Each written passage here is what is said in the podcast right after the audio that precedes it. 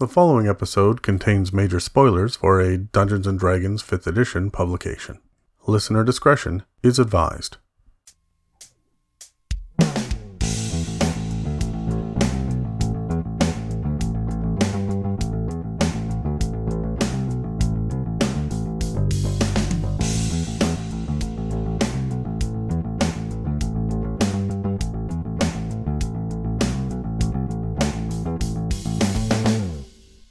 And welcome to another episode of Legend Lore, the podcast series where two dungeon masters flip through one Dungeons and Dragons book at a time, giving their insights on the pros and cons of the publication in question. I'm Adam, and with me, of course, is Dan, and we're going to go over our thoughts on the Wizards of the Coast product, Candlekeep Mysteries. Now, we haven't cracked this book yet. No, and it, when it comes to Forgotten uh, Realms lore, Candlekeep's a bit of a blind spot for me. I don't know a lot about it. Okay, so I do know a little bit about Candlekeep because when they announced this, I went Candle what, and did a little a little bit of a Why is everything a keep? What is this? Well, so here's the thing. It actually is a castle. It's not a city. It it's an actual keep. But the thing about it is it's a library. Oh, cool. And it holds all of the knowledge in the in Faerun. Like that that's the thing about it. It is guarded by a specific order of scholars, and their rule is if you destroy knowledge, I think it, I, there was a phrase it was like by ink, pen, or fire, we destroy you. hmm. So this is a place where it's a a repository. Now they copy books and they sell books. That's their main income here. There's a special order that's kind of monk like Sure. uh, as well that protects certain aspects of it. Th- There's a catacomb beneath with a fucking ghost dragon that lives in it to protect it. I'm sorry, pardon what? Yeah, there's a lot going on in Candlekeep. I don't know how much of that they get into in this book. From what we've seen with the other location based books, Waterdeep did a pretty good job of Waterdeep. Undermountain, of course, did a great job uh, uh, exploring the Dungeon of the Mad Mage and Undermountain there. But Baldur's Gate sucked. Didn't really touch Baldur's Gate. Icewind Dale was point A to point B a lot of the time. Yeah, yeah. Right. There was it was kind of a round trip tour of it. Uh, the problem with Icewind Dale is there's not a lot in the Dale to really cover in terms of flavor for the cities. They've got some in terms of ten towns, but beyond that, they're Yeah, so I don't know about this, and then I was thinking about the other anthologies, and I'll tell you right now, the, we we have two so far, right? Tales of the Yawning Portal, and Ghosts of Saltmarsh. right? We don't really spend any time in Saltmarsh. Oh yeah, we do. Not no no no, not in the town proper itself. I mean, you get your quests launch, but I think only one of the. Yeah, I did some digging into this. You you are uh, heading out to islands, and you're on boats. Yeah, a lot of it is very nautical. Yeah, you're so you're not in the town proper. You're not exploring Saltmarsh the way that you explored Waterdeep, right? And the Yawning Portal is really just a loose narrative. It, it is a justification for re, uh, re uh, publishing old modules in E. 5e. yeah, so like honestly, I I don't know how much Candlekeep we're going to get into in this book. Before we jump into it, though, this is an anthology of 17 mystery themed adventures for the world's greatest role playing game. I mean. That's what it says on the front. I, That book is too thin for 17 adventures. Well, grab your die, Dan. We're going to roll initiative. I've got some questions. a natural one. All right. So, the first question is what do we hope is in this book? And for me, I want plug and play, drop into any campaign modules. That's what I want. Um, I don't necessarily want modules, but like two session campaign arcs or or like That that's what I mean. Like Yeah. I, I mean, you remember Dungeon Magazine and Dragon Magazine? they would have these little very fondly. yeah, and they would have these little adventures that that were published in it. That's what I want out of this book. Yeah. I want it to be a little bit more in depth. I want it to be tied together nicely. I want it to have a general flavor of the NPCs here better than the Yawning Portal did. Frankly, Dragon Heist did a better job of telling us who was in the Yawning Portal than Tales from the Yawning Portal. did. Yes. Yeah. So, You're- you're not um, um, Uh, for me, I, I, one of the weak points of this game is appropriately flavored puzzles and stuff like that. Um, I want to see some sort of help in building my own puzzles that are appropriately themed for my players, not going on and finding brain teasers that mm, you know a, Ta- a Tasha's was good about fifth that grade teacher bit. would write on a whiteboard before class. Like that's not what I want. I want like good puzzles I could throw in my at my players. Okay. Okay. Let's roll again, Dan. I want to know what are we what are we wary of? All right, I got a 14. You're not going to win any of these. Um, so what am I wary of in this? I do not want there to be um the same thing over and over again. As much as you're saying, I want more puzzles and whatnot. That's great. I want variety. Yeah, I want there to be something for everybody in here. And a lot of the time, the Dungeons and Dragons publications feel very one note, and that's kind of by def like by design. They kind of Yeah. build it that way. But I don't always like that note, and you don't always know what you're getting into when you start to play it, right? Like when I picked up Tales from the Yawning Portal, and I found out that I spend a lot of fucking time underground in dungeons. I I don't want. I do not want a series of, and then this is the the hint for this clue for this puzzle for 180 pages. Yeah, right? fair enough. I do want there to be different kinds of mysteries, I, uh, and I'm afraid that we won't get that. There are 17 different ones. Uh, they they must be isolated. Like I I don't know what to expect with those, but they the size of that book and the number on the cover of the amount of mysteries within. I am wary that all it is is very very specifically themed mysteries, right? Like here's your murder mystery. Here's your you know uh, heist kind of thing, right? Like 225 pages. it's it's it's shockingly small for that. So I'm, I'm looking forward to getting into it, but I'm not going in with high expectations. All right, so shall we crack the book?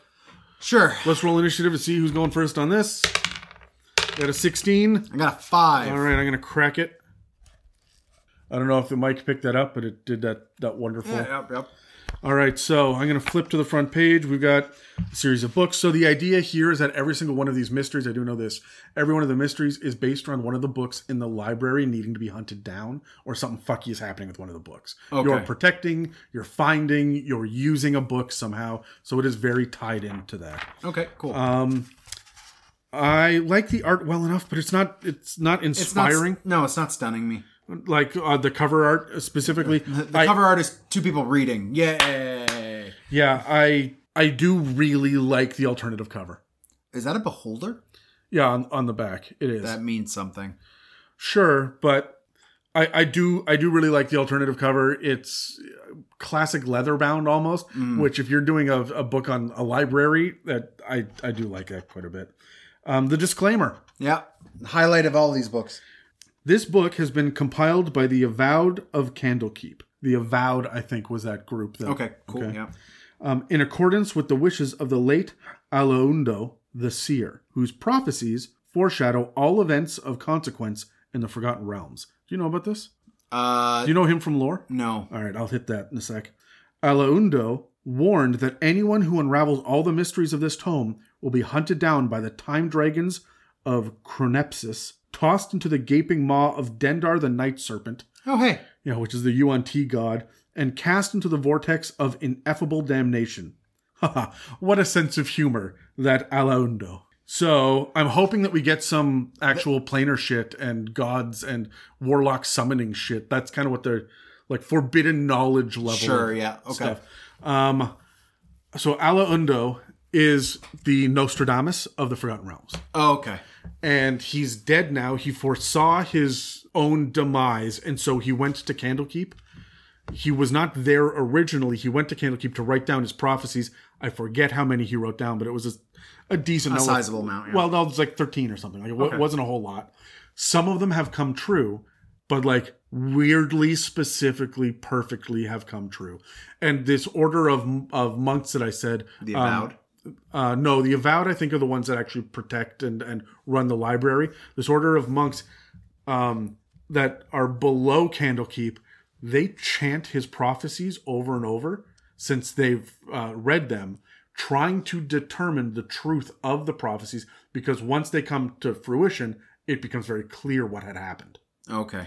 Um, so in hindsight, they make perfect sense, but at, in foresight, you can't, you don't know what's going to happen, right? So, uh, which I mean is the hallmark of a good prophecy. Uh, but these guys chant it over and over again, and when one of them uh, passes, they stop chanting it. But they have been chanting without stopping for like years. Oh, So it is this order of chanting monks down below the the city. So that's cool. and by I, monks I mean friars. I don't mean D and D monks. I don't know. I, I, a character that is one of these guys that just like recites the prophecies as he engages in combat would be pretty badass for flavor for a monk. Yeah, I think I I don't know. I really like that. Anyway, Okay, Here you go, So we're gonna do the table of contents. Um, as typical, I mean, it's 224 pages. This is gonna be this is gonna be a big one. Um, starts off with being a book of books. This is how to use this adventure, um, and the adventures within. Sure. Um, I like that it's called a book of books, and it's about a library. Yep. Sounds great. Um, you're gonna get a little brush through Candlekeep, and then there they are, the 17 encounters. At the very end, you have a oh, and there are the 17 encounters. That's it. 1, 2, 3, 4, 5, 6, 7, 8, 9, 10, 11, 12, 13, 14, 15, 16, 17, and then the end. So you get a little bit of uh, Candlekeep, literally 10 pages of what's going on in Candlekeep, and then 17 adventures. Are there and there's no appendices? There's no appendix. There's no monsters there's list. None of that. No. There are um there are some new creature stat blocks, but they are all um within their individual adventures. Oh, for fuck's sakes! Yeah. That's such a pain in the ass. Yeah. So um, it does say in the table of contents that uh there are new monsters and they are marked with an asterisk. So if you do want to go directly to them, it'll tell you where they Is are there- in the contents. I but guess there's no index or appendices or anything. Or I'm looking here. There's Chwinga in this. Again, this is the third book with Chwinga. Come on. uh, there've got to be some. I think that there's an overarching plot of fifth edition. With Chwinga? I think so. I think so. Okay. Well, uh, Adam, Um, this is an anthology, and it says if you're not running in, in the Forgotten Realms campaign, you can adapt the adventures into Exandria, uh, into Eberron, and into Oerth, which is of course Greyhawk. Greyhawk. Yep. So it tells you right in the first section of the first chapter that here's where you put it. I, there's nothing Dragonlance, so I don't think we're going to get Dragonlance. There's nothing Theros or Ravnica. Like those are the three, and that's it. I, I think we'll get. I still think we'll get a Dragonlance book, but I agree with you. This doesn't set you up for it. No, uh, using the adventures is good, uh, but it says running the adventures, and there are some sections here. Be a sensitive dungeon master. Hey. Uh, dissecting the adventures about the Forgotten Realms. Though we haven't about the Forgotten Realms.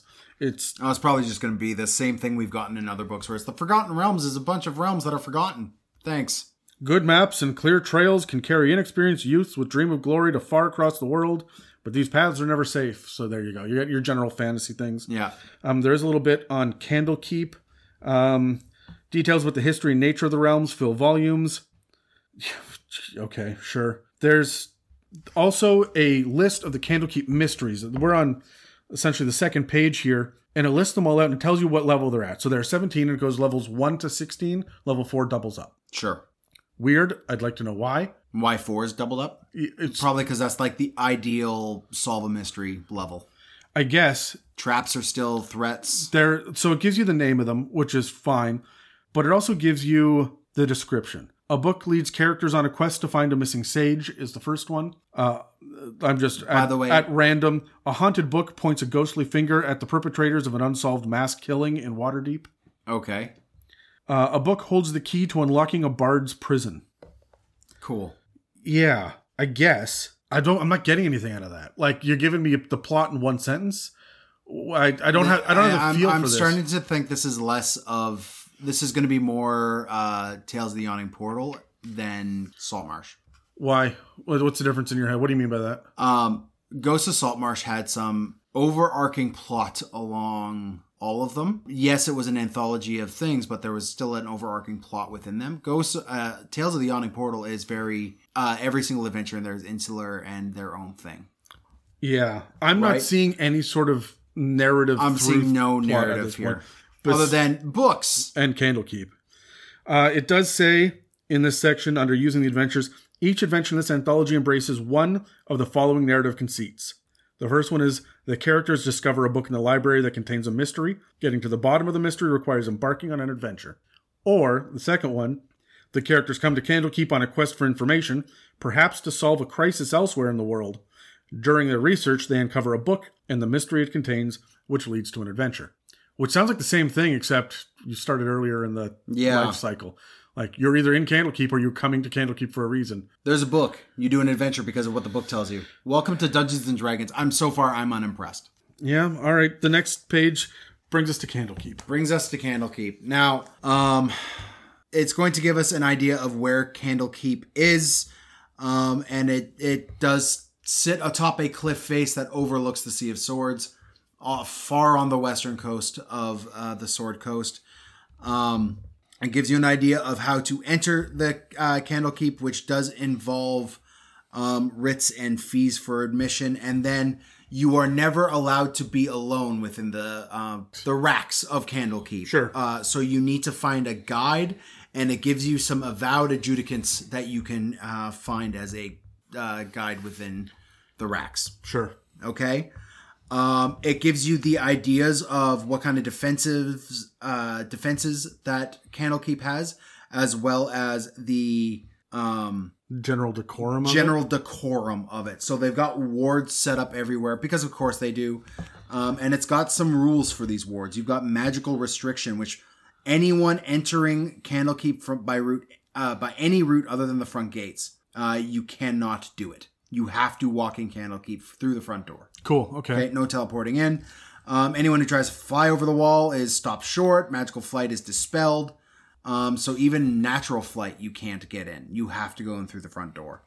Um, flames larger than a candle are suppressed within Candlekeep. Hey, there's a bunch of books. They don't like fire. Surprise, surprise. I like that though. That gives kind of a, a quiet, haunted feel to it. Yep. Uh, the only exception is, of course, the fireplace and the hearth, which is Candlekeep's sole tavern. Okay. Okay. Well, I mean, it's a, it's a keep. It doesn't need four freaking bars. Yeah. Right? There are uh, anti theft devices on every single book, scroll, or other work considered part of Candlekeep's collection.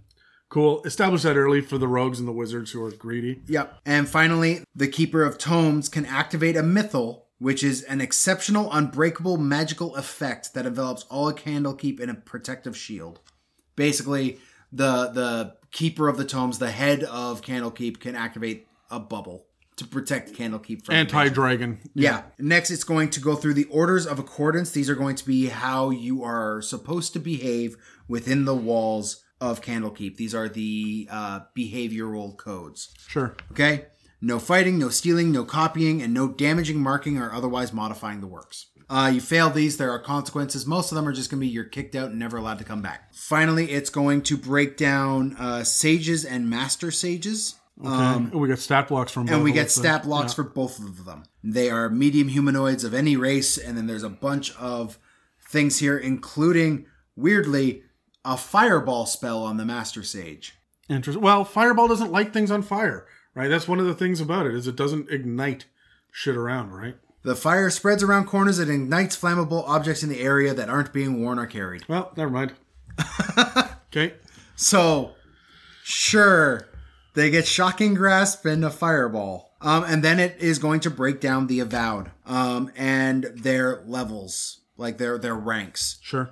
All right. So we jump into Candlekeep locations then from there, which is a court of air, which is a wide courtyard that has nary a tree nor a well cluttering its cobblestone expanse. So it's just a big, wide open cobblestone courtyard. Cool. Uh, there's a house of rest, which is a bunkhouse.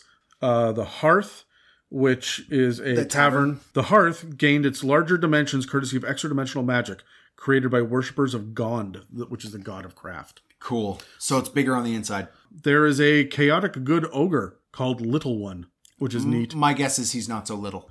Uh, no, he's wearing a headband of intellect. So, Cool. yeah, I, I like that. That's a good little detail. There are demi-planar chambers, so several doors line the walls of Hearth.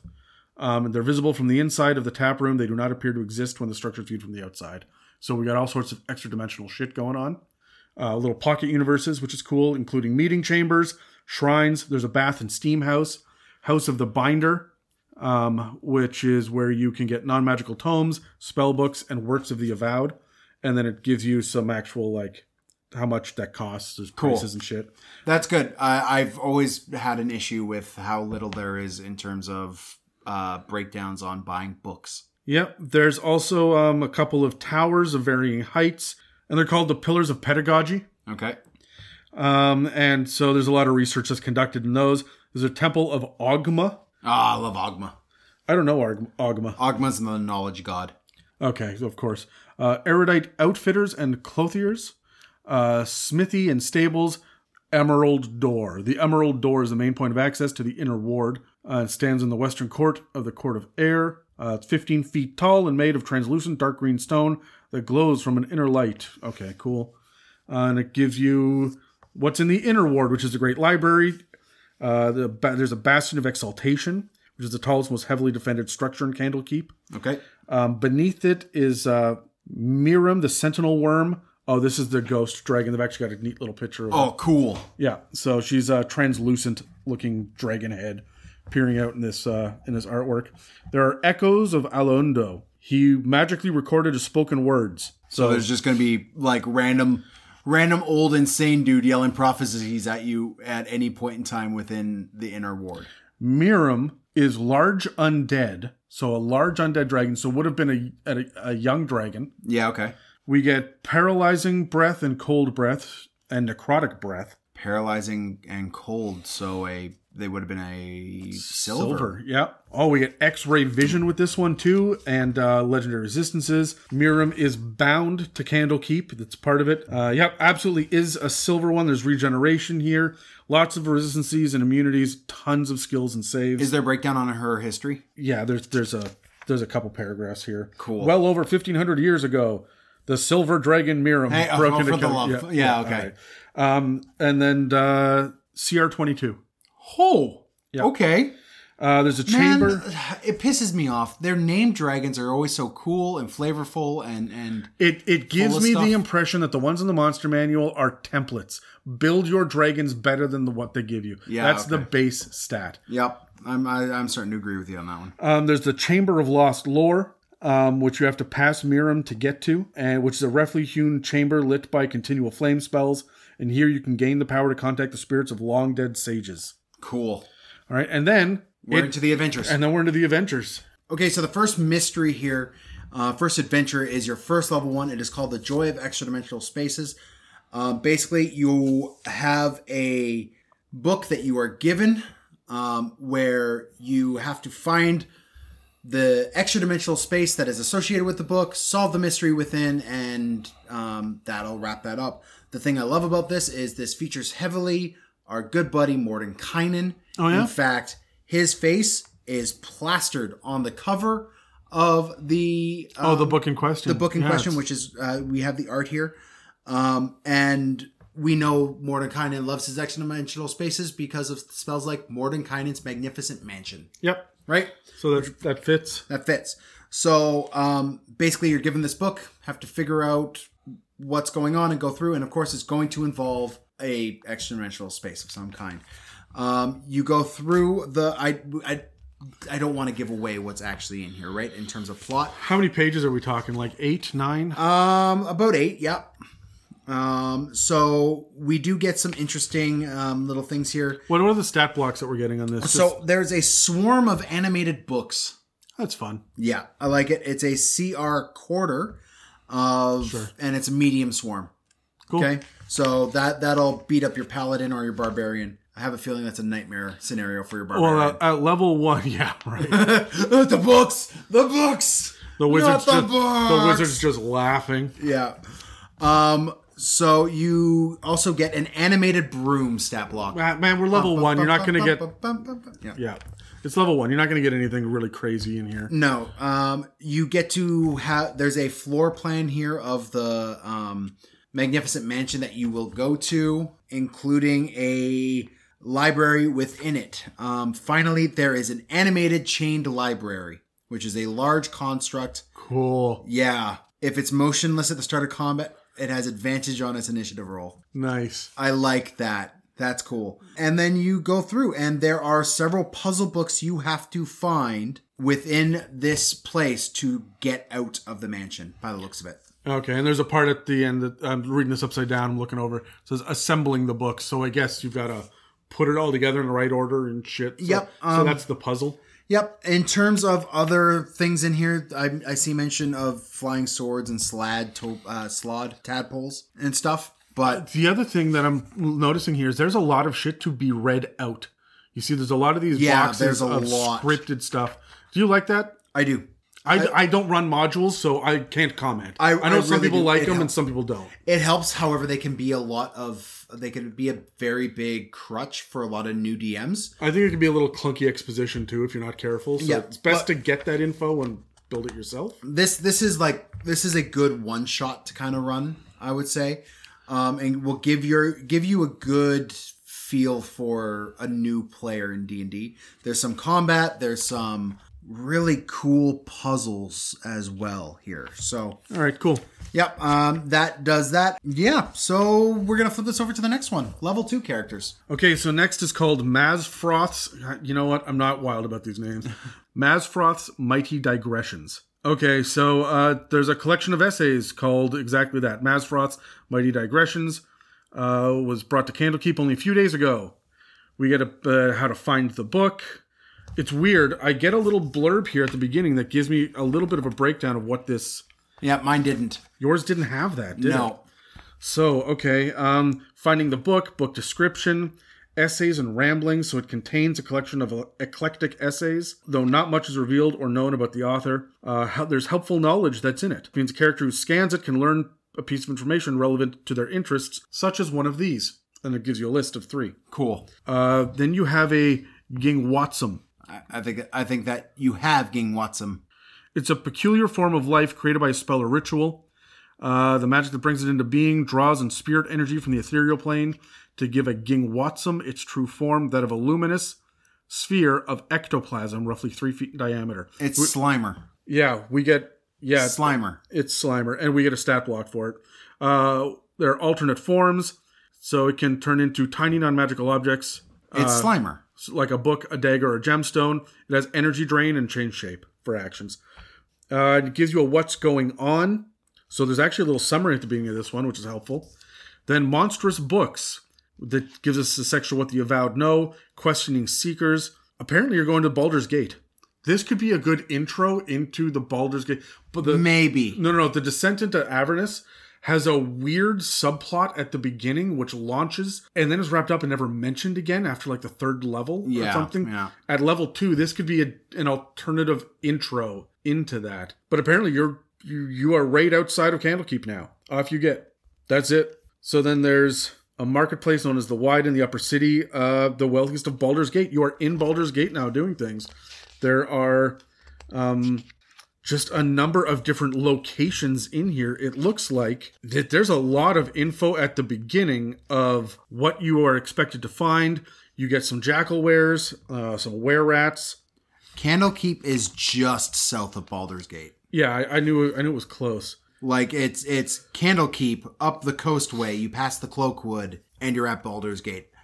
Maybe a couple days journey, if that. So, spoiler alert! I'm going to say this right now for this one. There's a secret about the book itself, um, and they're going to figure it out really quickly what the secret is. Uh, and uh, here's a spoiler: the book is a monster. Cool. Uh, and the first time they try to read it, it's going to attack them. Uh, afterward, the characters discover that other books in Candlekeep have behaved similarly, and that's what they're trying to figure out: is what why there's this malevolent series of books. Okay. So, and that takes them into Baldur's Gate. Um, and there's not a whole lot of, I mean, You're the mystery is basically hunting down these books. yeah, through the different locations in Baldur's Gate. That's that's all right. That's that's okay. I like it. As for third level, we have the Book of the Raven, written by Chris Perkins, so you know it's going to be good. So the Book of the Raven is a level three adventure, and basically it's a treasure hunt.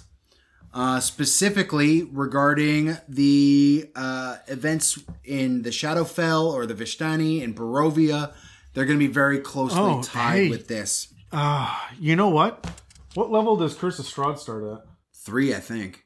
Well, shit. Here's an intro. If you don't want to do Death House, Yep, uh, maybe, yeah. So, The Book of the Raven is a first hand account of an anonymous author who, after falling off her horse and breaking her legs, was rescued and befriended by Vistani travelers who graciously nursed her back to health. So, inside is a basically a treasure map cool. that you have to go through, and it's called the Map of Mystery. The mystery surrounding the Book of Raven has to do with the map that they slipped within the pages. This looks like a map scribbled together by Adam. That that is my level of artwork right there. Yeah, really is. So, Um, I, I like the Which Way. One of the roads here is called the Which Way. That way. Yeah, except it's W Y T C H W A Y. So which way? So there's map. Uh, it eventually takes you to, by the looks of it, uh, Chalet Brantifax. So like a haunted house ish. Kind of haunted house ish. There are several NPCs within the chalet, as well as a series. in the states, are going to call it a chalet, by the way. Okay, they're wrong. They um, there are were ravens, so this is really tracking with The the Shadowfell and Raven Queen and everything else. Curse of Also, Strahd. It gives you a, uh little paragraph here on good ways to role play were ravens, including their mimicry and the sounds and stuff they do. There's a nice little chart there. Uh, we have a map of Chalet Brantifax. It's a lot more of these boxes I'm seeing that are descripted.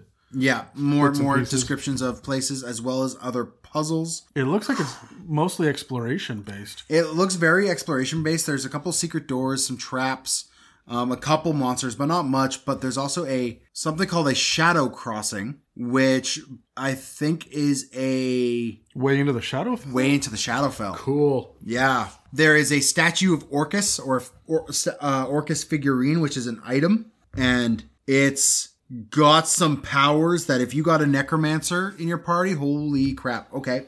Anyways, um, there's a bunch of undead to fight, a couple things to force unlock, explains uh, what happens with the shadow crossing, and then you come back to the material plane. So you go to the Shadowfell and you come back.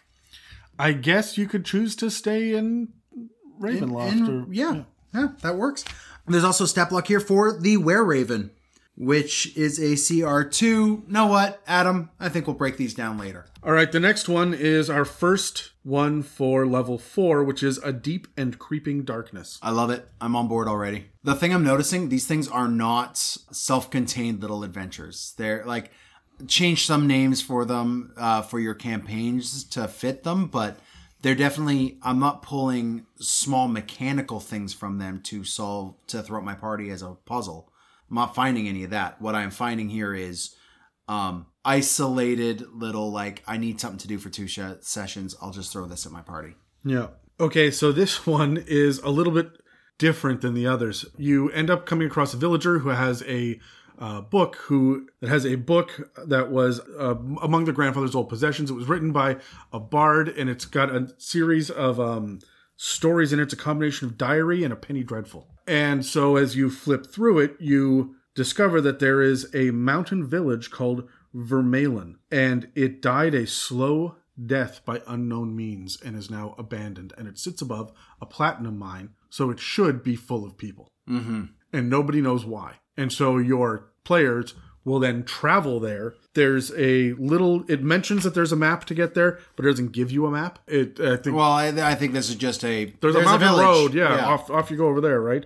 Uh, gives you a couple of um, of NPCs that are in a tavern called the Board Weasel. This is the first time we actually get like character art for some of these NPCs. Even like in it. Perkins, we didn't get any character art. Yeah, it's th- no format seems to be the same from. No, the- there doesn't seem to be an overarching editing process to this, which is strange. There are lurking dangers. Characters see movement out of the corner of their eyes when they turn to look. Nothing is there. A voice whispers indistinct words in their ears.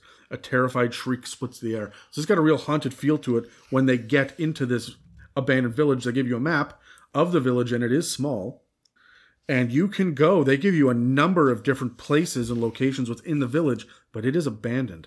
And there are a number of things. It looks like an abandoned like Alaskan village almost. There's a specific reason. There's a kind of monster that exists in, elsewhere in the lore, like an established monster.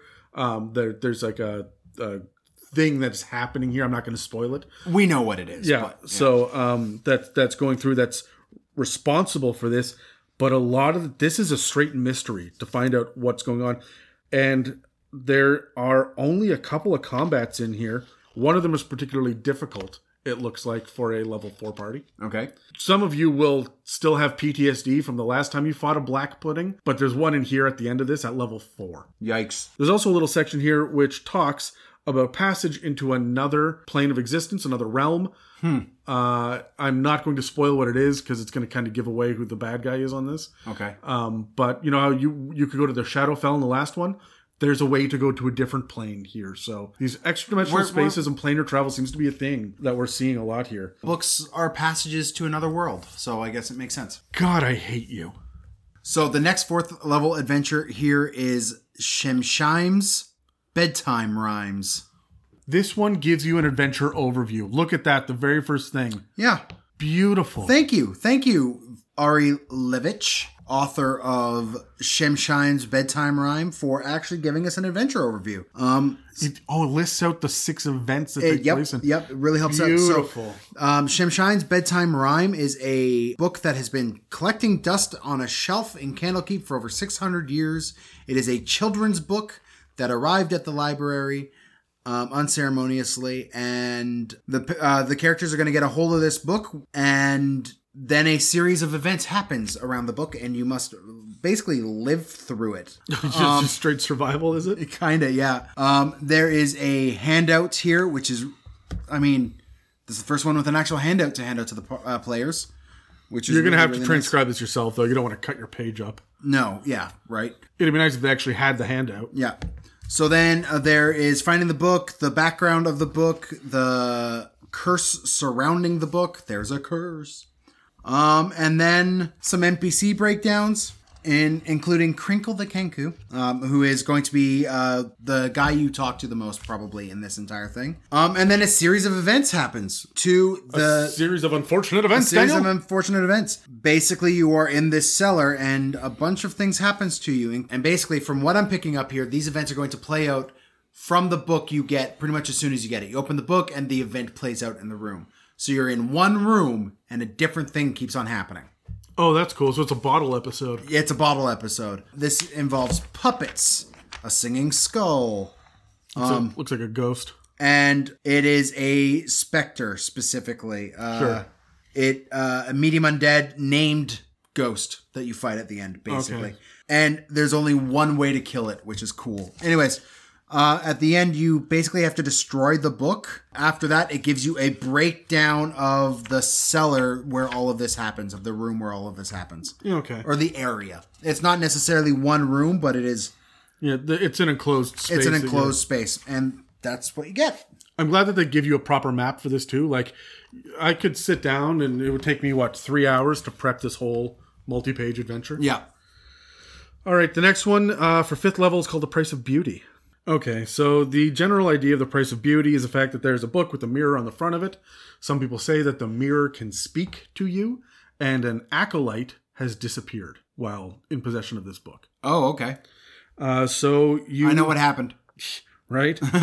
um, so you go to the Temple of the Restful Lily, which is a grand temple and bathhouse, and it is built over a century ago by the author of The Price of Beauty. This looks like there's a bunch of elven shit going on in here. There are some hags, so I'm happy. Yo, the second it was the price of beauty, and like it seems like this one's all based off vanity and and uncovering vanity. Yeah, so you're gonna head to this temple, and uh, this is essentially a, a run through with uh with some. it's a dungeon crawl Yeah, uh, minus the dungeon, but Yeah, kind of. Um, there are. It does break down all of these different things. Oh, you get a uh, Naiad, which is um, like a water dryad. yeah, but they're they're outlined in Theros specifically. Yeah, yeah. So it's nice to see them over here um, with the actual stat breakdown. This there's a lot going on in this one actually. There's a There's a wall of text. there's a there's a lot of stuff to read out. There are a lot of different um, enemies that you're going to run into. There's a curse. and some strange things going on. There are multiple levels to a tower to explore. There's one section here late in it, spoiler alert, called Victims' Quarters. And then at the end, at the conclusion, once you've dealt with the threat, you have the chance to rectify the dark deeds that have happened. And there's some fallout from Oh, it as cool. well with the NPCs. Like it's this might not be a happy ending. Cool. Next up is the sixth level adventure, The Book of Cylinders, which is written by Graham Barber. All right, so the Book of Cylinders is a book about a ancient conflict between some Grippli, which are a I don't know, our fourth frog-like humanoid What's in the, what, what are the other three? We have Bullywugs, Bullywugs, and Grung. Grung, um, I guess Slaad. Kuo-toa, Kuo-toa are fish. uh, they kind of. Eh. No, they're fish. They Okay, got fish fine. heads. Slaad. Um, Sla- slaughter toady. yeah. So Gripplis. I mean, We haven't- I don't think- are on that realm as well. I mean, they're fish as well. They're fish as well. Kind of scaly. Look, man, you just do not like aquatic shit. I just why so many frogmen? I don't know. We haven't seen Grippli since. It says here frog-like humanoids distantly related to bullywugs. Then just make them fucking bullywugs. You know, but but uh, I've seen Gripplis before. Gripplis were, I want to say three point five. I don't think it was my Days and Fourth edition. They're small frog-like creatures. Why aren't they? Why aren't they grung? Well, what's their alignment? Uh, not listed. Not listed. I'm sorry. What? Doesn't have a. It does not have an alignment in its uh stat block. Interesting. That's that's a glaring error. Anyways, so um you get this book and it's basically a book of prophecy and when you are out to figure out the events that the book entails, you are paid to save the Grippli village. okay. That's basically what it is. So you get on a boat Sure. and you go to talk to the Grippli people, I guess. Um, there's a crab maze, which is a series of docks over top of a crab dock, like over top of some narrow rapids, Sure. Okay. breakwater. And and the only stat block you get is for the Grippli Warrior. Only stat block you get is for the Grippli Warrior. This looks like this is going to be mostly role play, to be honest. Um, you've got the maze, and then once you're done the maze, you can the dozen or so Grippli Warriors. At level six. What CR is it? CR quarter. Oh wow. There's not much in the way of combat here. However, there are going to be some Yuan that you have to take care of, okay. There you go. including some Malisons in an old temple. All right. Yeah, they're gonna fuck you up some. I mean, not at level four, they're not, or level six, they're not. I don't know. More than one Malison at a time is not something that you really want to play with. but- No. However, things do escalate here, but there are some treasure, including the serpent scale armor and a serpent's fang sword, which is a magical sword that deals extra poison damage to a target it hits. I hate the fact that these monsters and these items are just listed in the adventure. I really want the appendices for this. Yeah, right. Um, and then it breaks down the Grippli and how grateful they are.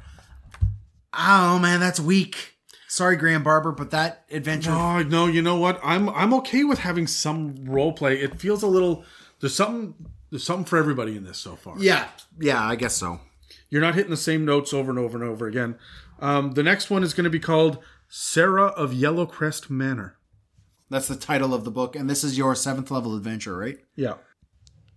This one is um looks like it's a little bit darker than the ones that we've had so far. Okay. The idea here is that there is a uh, woman named Sarah who came to Candlekeep from um, Waterdeep, and she brought with her a book, and the book is essentially a diary that she gave to one of the people at Candlekeep, and it went unread. And your players come into possession of the book. Yep. It's a diary, which is essentially a number of exercises and drawings and memories and whatnot until the last few pages where things take a dark turn. As they do in these kind of situations. But this is almost Lovecraftian with the Oh, cool. Okay. well, well, just the tone of suddenly the diary goes real dark real fast. And Sarah, I think, disappears and you are trying to hunt down what happened and there's some sections which are like you, you get culty in this one. Cool. It's not a happy story by any means. There's some real real darkness involved here.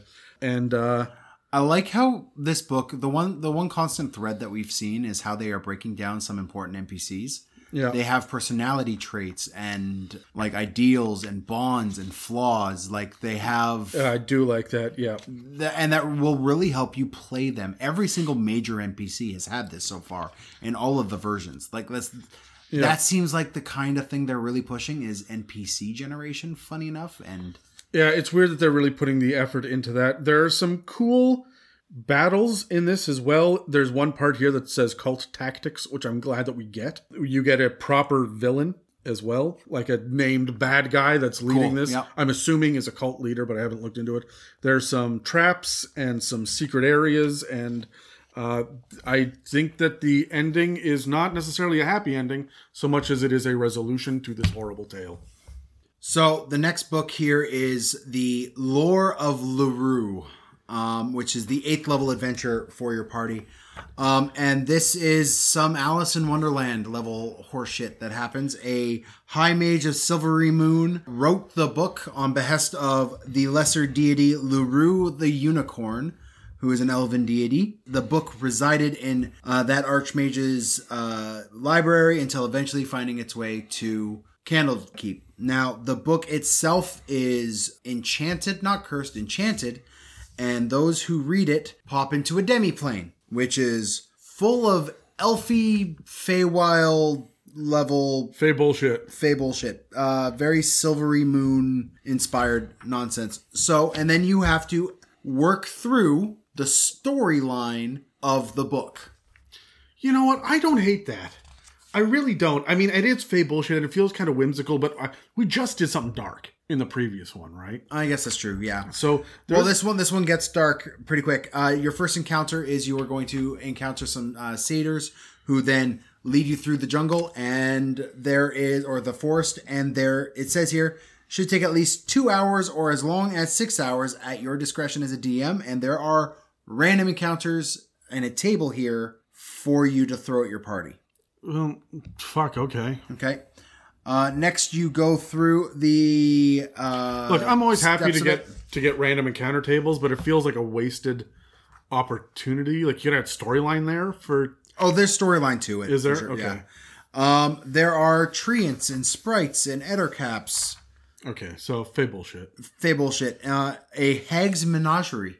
Oh. Then there is the cult of Malar, uh, who is the bloodthirsty god of the hunt, uh, also known as the Beast Lord. Basically, the antithesis of Lurue would be Malar. Um, but there is a cult of Malar within inside. You fight them, and then there is a CR8 monstrosity that you fight at the end that is badass as hell. But I will not. Ruin it. That's a plot point. It looks It's like it's plot named like it's a unique monster. Yeah. Uh And then some really cool magic items at the end of it. wasn't Malar the name of a Cardassian in Star Trek? I was like, I like I'm- no, that's Kim what? Kardashian. No, because Harry Kim was on Voyager. Oh, that's that's right. Anyways, here's uh the next one. Okay, so I'm just going to be mad in general right now at the spelling of Kandlekeep Dekonstruktion. All of the C's are now K's, and I just I hate it. I just I hate it. I hate it. But in this adventure, the characters fight against a ticking clock to stop a misguided cult from launching one of Candlekeep's towers into space. Fuck what?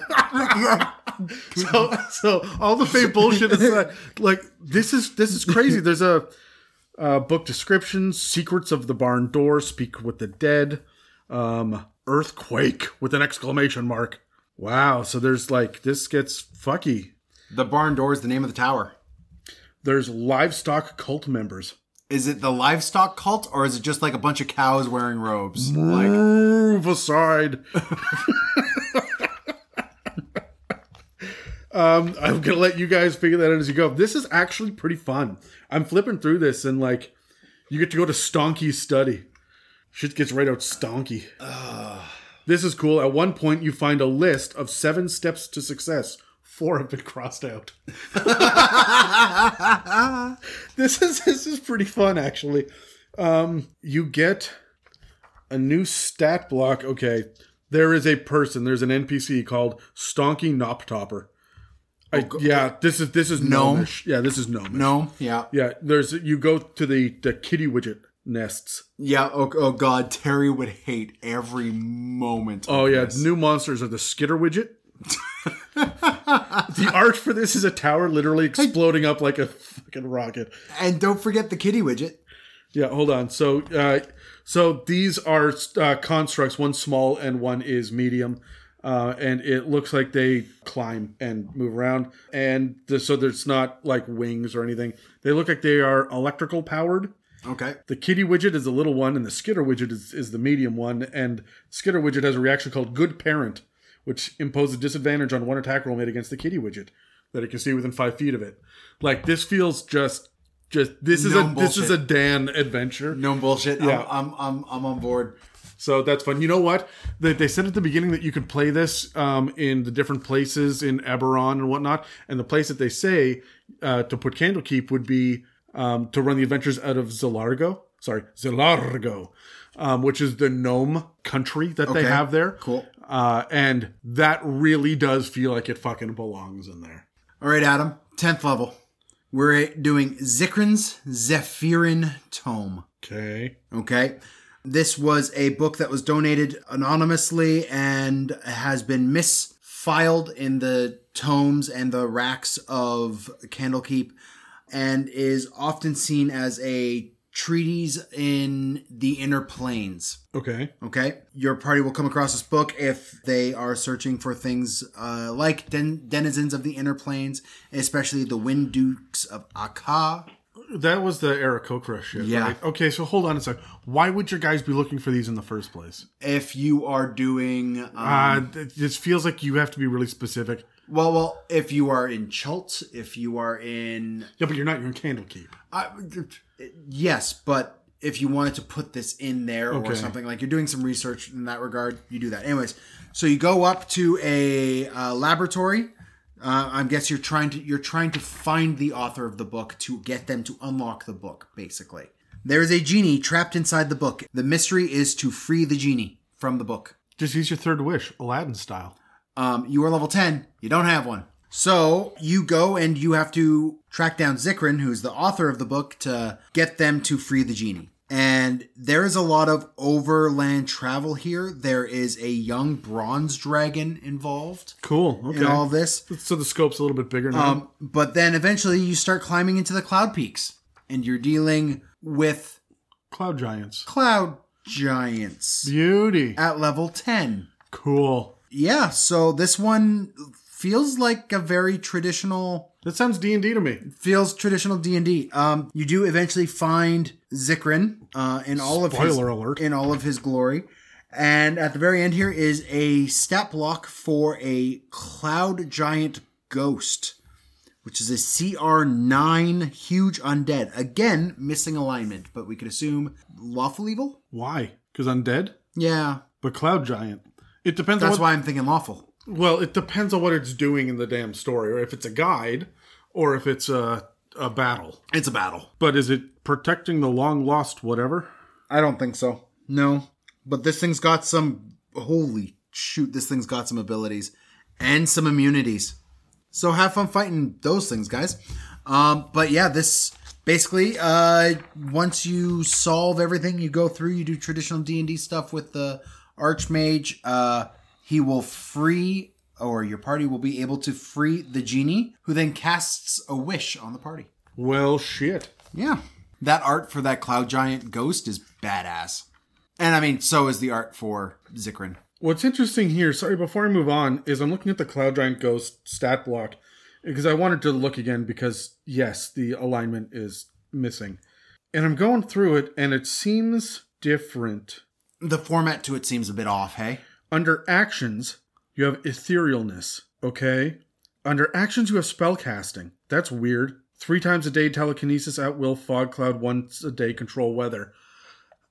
That's Why? spellcasting. That's That's that's spell like abilities. Yeah, the ghost casts one of these following spells using charisma as a spellcasting ability, requiring no material components, but it doesn't give you what your spell saves are or your level caster or that's weird. They it's like they fucked up the Well, they give you the proficiency bonus so you can figure everything out, but they don't No, they don't. Yeah, they do. Right there. Proficiency bonus. Oh, at, ah, that's so fucking weird. It's in a weird spot. yeah, it's the beside way- the challenge rating. I don't like these new stat blocks. Why would they do this? This is the only time I've seen this. It's been all through this book. These stat blocks have been like that. What spellcasting is over in the action area? Uh, well, and- that I haven't seen, but I've seen the proficiency bonus there and the lack of alignment. I, I think they're Ah, trying to s- test the waters for some updates to D and D five E. I dislike. I dislike. Anyway, um, the next one is called The Curious Tale of Wisteria Vale. Uh, boo, but okay. What? You don't like it? It rhymes. Yeah. I don't know. I think it's kind of classic. The Curious Tale of Wisteria Vale is a script of a play written in common. It is split up into three acts, telling the story of a heroic bard before he becomes corrupted by evil. Okay. A wizard donated the book to Candlekeep as an entrance gift. She didn't tell the Avowed that the book contains a secret to accessing Wisteria Vale, which is a magical demiplane created by the Harpers to imprison a bard named Errant Quill. I know that name. Oh, you're thinking Peter Quill. No, uh, funny joke, but like I, I, I, Errant Quill sounds familiar. So they put him in there until they could free him from the influence of an evil artifact. It's been missing in the archives for three years, but the Harpers just found it. And they've discovered the cure for Quill's corruption. It has come time to visit Wisteria Vale once more. Okay. That is cleanly laid out for me at the beginning, and the others haven't been that No, clear. no. That is nice and concise. See, I'm rhyming too now, Dan. You get a new stat block for a constructed commoner who's a medium construct. You you head straight into a demiplane. Cool. You get a map for it. Wisteria Vale is like a small Barovia, right? Like you get you do not leave by walking out. There are aberrant events. It gives you a bunch of different locations in it. Uh, you are going to the manor. That's a big part of it. You discover Errant Quill is actually there. There is a number of magical paintings. Oh God. Each one is a door to somewhere else. So what we're trying to get across is that there are a lot of um there are a lot of extra planar nonsense going on.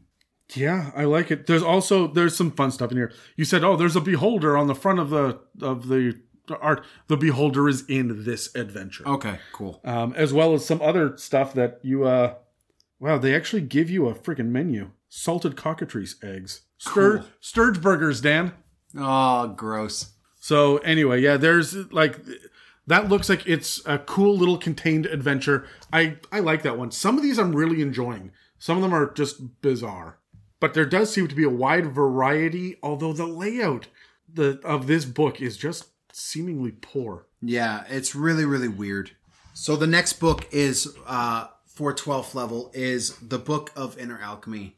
Um and Adam, Hi Dan. do you like kung fu movies? I do like kung fu movies. And I'm talking I'm not talking like the new like uh Jackie Chan kung fu movie that just So like, you're talking Bruce Lee, like old school? I, I'm I'm talking like ones that really hammed up the spiritualism of kung fu as well. Like hammed up, like they like, Like like they went a bit creative with it. Let's put it that way. Okay, sure. Okay.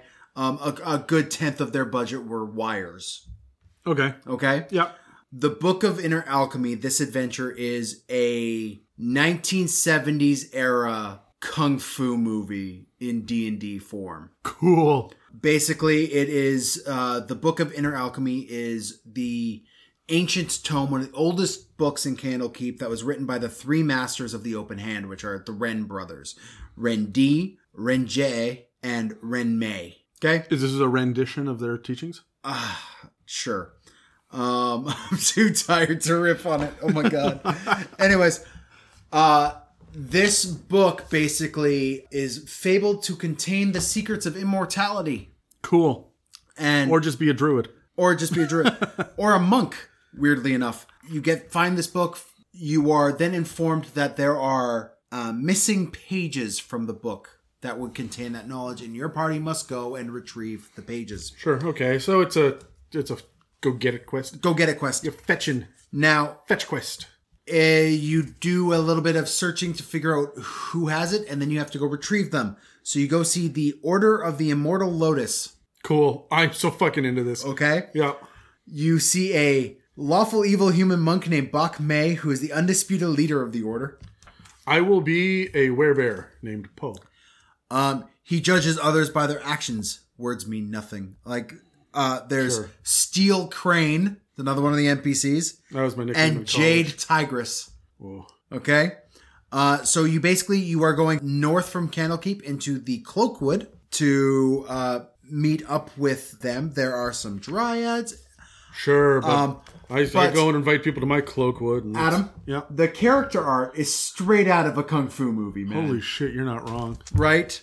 So there's stat blocks for Steel Crane, for Jade Tigress, for your run of the mill Immortal Lotus Monk, who have uh force strikes that they are hit, hits that do force damage, not bludgeoning.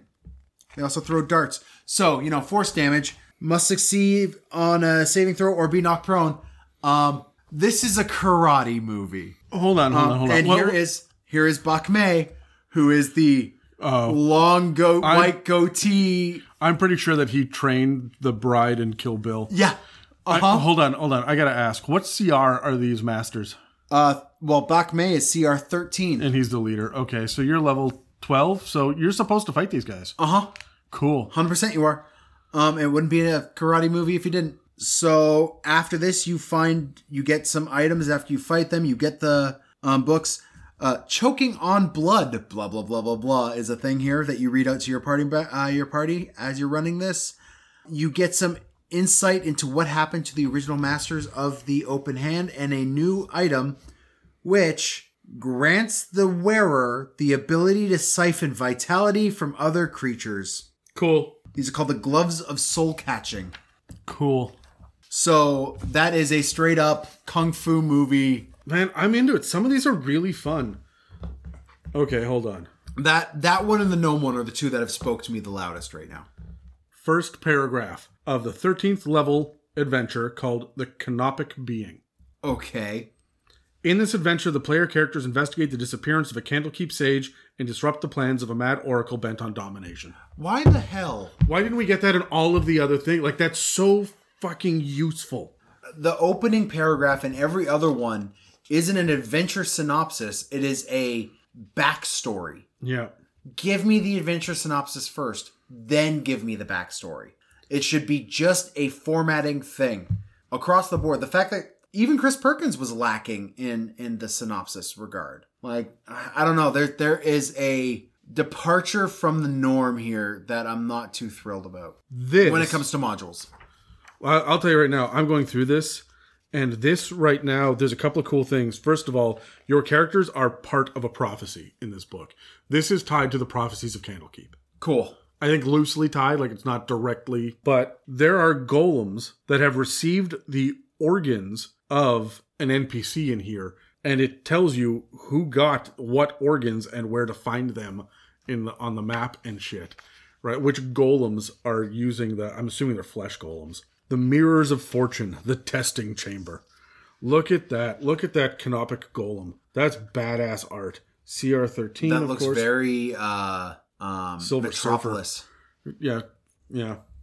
We're getting kind of to the higher levels now, which is fun. What's the CR on the canopic uh 13. Yeah. Observatory of Fate. There's some cool shit in this. There are a couple of new magic items. The Staff of Fate, Cool. which is a transparent crystal staff that can be wielded as a magic quarterstaff that grants plus three bonus to attack and damage If you get that staff, are you Master Fader? It also has a bunch of charges that can do shit. Yeah, There's also a uh, watchful helm. yeah. Is it purple? I, I love recording with you late at night because you get fucking dirty. and you sit back and you give Terry and I these like moral fucking judgment looks every time that we go down to fucking look at my butthole level of fucking commentary. And then you are secretly, you and Brad, man. I swear to God, you guys are the worst. So no, there's a there's some good NPCs in this. This is a straight up adventure with like a tomb that you are going through here and Cool. and trying to uh piece together what happened to the person who's been entombed here. So Cool. that's uh th- there's a lot going on. This is this one's pretty fun actually. I'm uh, I'm a big fan of it. So we have the 14th level adventure here. This is called The Scrivener's Tale, um, written by Brandes Stoddard and developed by Chris Perkins. An evil archfey is bound within the tome known as The Scrivener's Tale. When you read so much as a hint of the book, you are given a mark, and that mark slowly gets worse Oh good. um, over amounts of days. Basically, this gives you uh, you get to save a day, and uh, every single time you roll, more of your skin is taken over by the mark. This could mean that within 12 days, your character succumbs to the highest level of the mark, and What happens? Do you die? Do you get evil? Do you disappear into the book? Do you? you get petrified. well, that'll do it. You turn into a, tra- a statue of solid, smoky gray glass. Cool. Cool.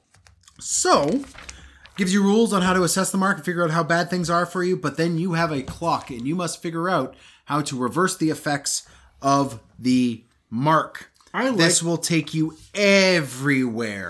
This will take you 100 fire, 150 miles up north to Baldur's Gate again to go talk to someone in the Haven of the Red Quill. You will find some other foes within this entire thing. You are marked for death, uh, so you're going to be followed by some Fomorians. Um, there's a death slaad involved. Okay, so this one kind of really big picture, right? Yeah. I'm uh, I'm a big fan of this. We got the ticking time bomb essentially going off here, right? Like, there's a lot of fun with this. I feel like the pressure's up, and in a short little side quest adventure that you would drop into the middle of something else, that that feels that feels okay to me. Like, I like the fact that we've got this pressure pushing your players forward. finally at the end you have to summon and fight the fae within the book um, to gain favor for the gloaming court Oh shit! Okay, cool, okay cool beans. um and yeah there's the stat block here for her and good luck just just Just good luck. just good luck Okay, so the next one is called Alkazaar's Appendix. I've chosen to roll the R. okay Uh, this one is the 15th level adventure. This is the second last one in the book, and I feel like it's pulled out all the stops. okay So the idea here is that there was a book that was essentially gifted to Candlekeep. It's got a number of stories in it. Uh, it was by written by a guy Alkazaar, and oh it's just stop rolling the r now it was written by a guy named Alkazaar. there you go All right. And uh, anyway, one of them is not finished, and you can look into it in uh, a part of the of his writings as well. And this is going to immediately, when you open it up, you see a picture of a portal, and guess what happens? Whoop. Yep, pretty much. At which point you are face to face with a distant desert people, um, who are the Bedine, which are humans, yep um, and they are trying to figure out what to do with this golem that they can't activate. okay You can activate the golem. In fact, you're supposed to. Like that's part of the adventure. And then you have got to go through um, a number of different areas, including a purple worm nest, like den, i'm sorry like a lair for a purple worm. This is after you cross the desert that has Rakshasas in it and an Androsphinx. Like we're we're going big here. And then you enter the necropolis and fight the Demilich. huh I'm sorry, I lied. A Dracolich. huh Yep, you are guided. Remember, you said Chwinga. Rah.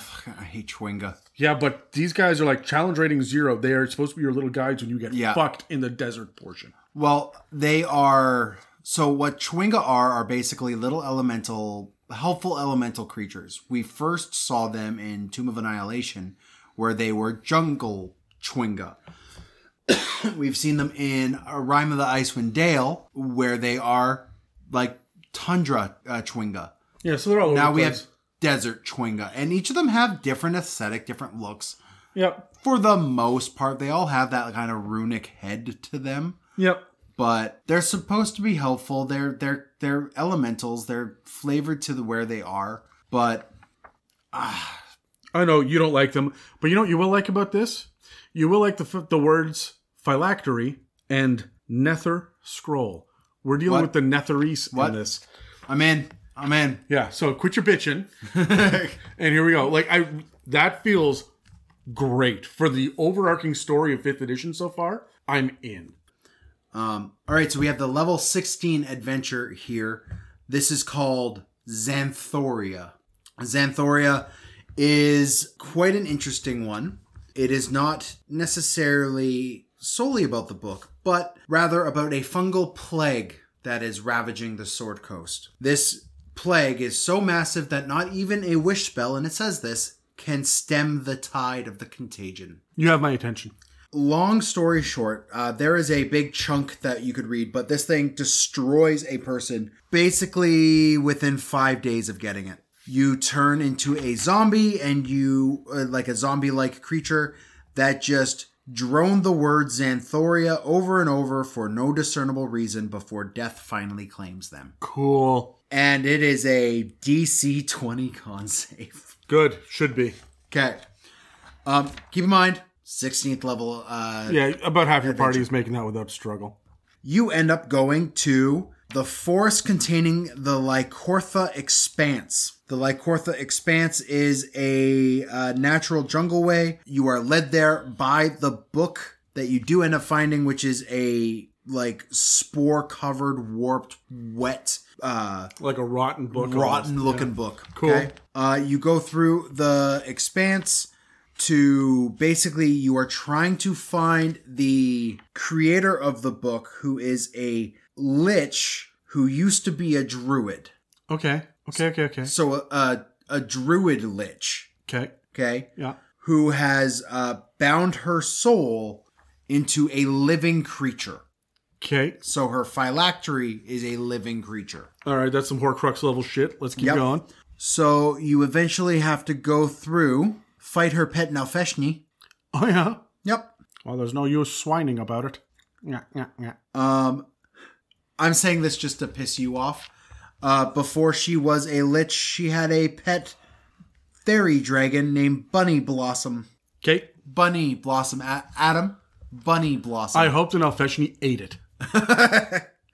so we get a new stat for something called a Lichen Lich. Cool. And I'm liking it.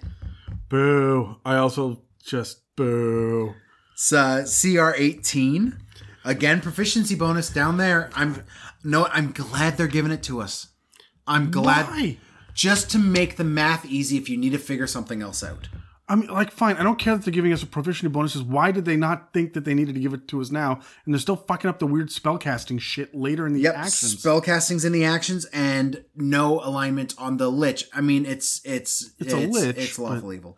Yeah. Um, but yeah, so you go and you have to stop the lich and do that to cure the disease. I mean, it's a lichen lich. It's a fungal disease. Yeah. Are there myconids running around in this? I there are like myconids running around of it. Good. There is a heavy feature of Zuggtmoy. Good. uh, which tracks for everything there. Um, so yeah, uh, there's also something. There's a purple worm. There is a purple. There's a purple worm. Sorry, I'll I'll zip up. No, no, that's not the one I was talking about.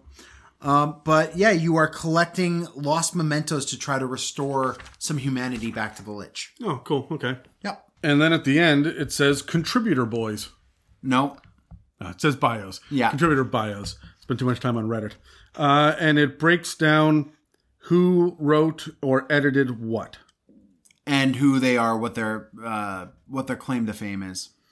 There's honestly not a whole lot of names there I recognize, which which is really really cool. I mean Perkins being Perkins, Well, yeah, But- he's going to be involved, but but uh, there are a few names there that I haven't heard from, and honestly, it's really cool that WotC brought in a bunch of new talent. new talent. Yeah, I'm I'm a fan of that too. I'm I would hope that I feel like this was a, a proving ground for them almost because these all felt uneven They did. from one adventure to the, to the next. No adventure itself felt bad, but there was no consistency. There's uh, there's almost like no oversight, which surprises me. honestly, this book feels like a oh crap. How do we do a book for a release during COVID? We can't really do a formal traditional way of doing the book. Let's try this new method, right? That's kind of what this feels like. It is an anthology book, yeah, but it's an anthology because out of necessity almost because they wanted to support social distancing and stuff and, and they could not get everybody in together. It's funny uh, that had, that feels- hadn't occurred to me, but you know I think you're right. and it feels a bit rushed because whatever their plan was before was an impossibility and but they needed to make a date so that's why it feels a little unrefined the fact that there are not adventure synopses on three quarters of these It's is incredibly frustrating right um, the fact that they are straight up just little pocket adventures. There's no real additional information or player options or anything else like that, right? Like there's a couple magic items strewn throughout, but you gotta find them. There's no appendix to point you in the direction of them. Ah, I don't know, man. I'm Hold on, hold on, hold on. Before you before you get into it, there's one final part of this, and that is, of course, the tearaway map that's in the back.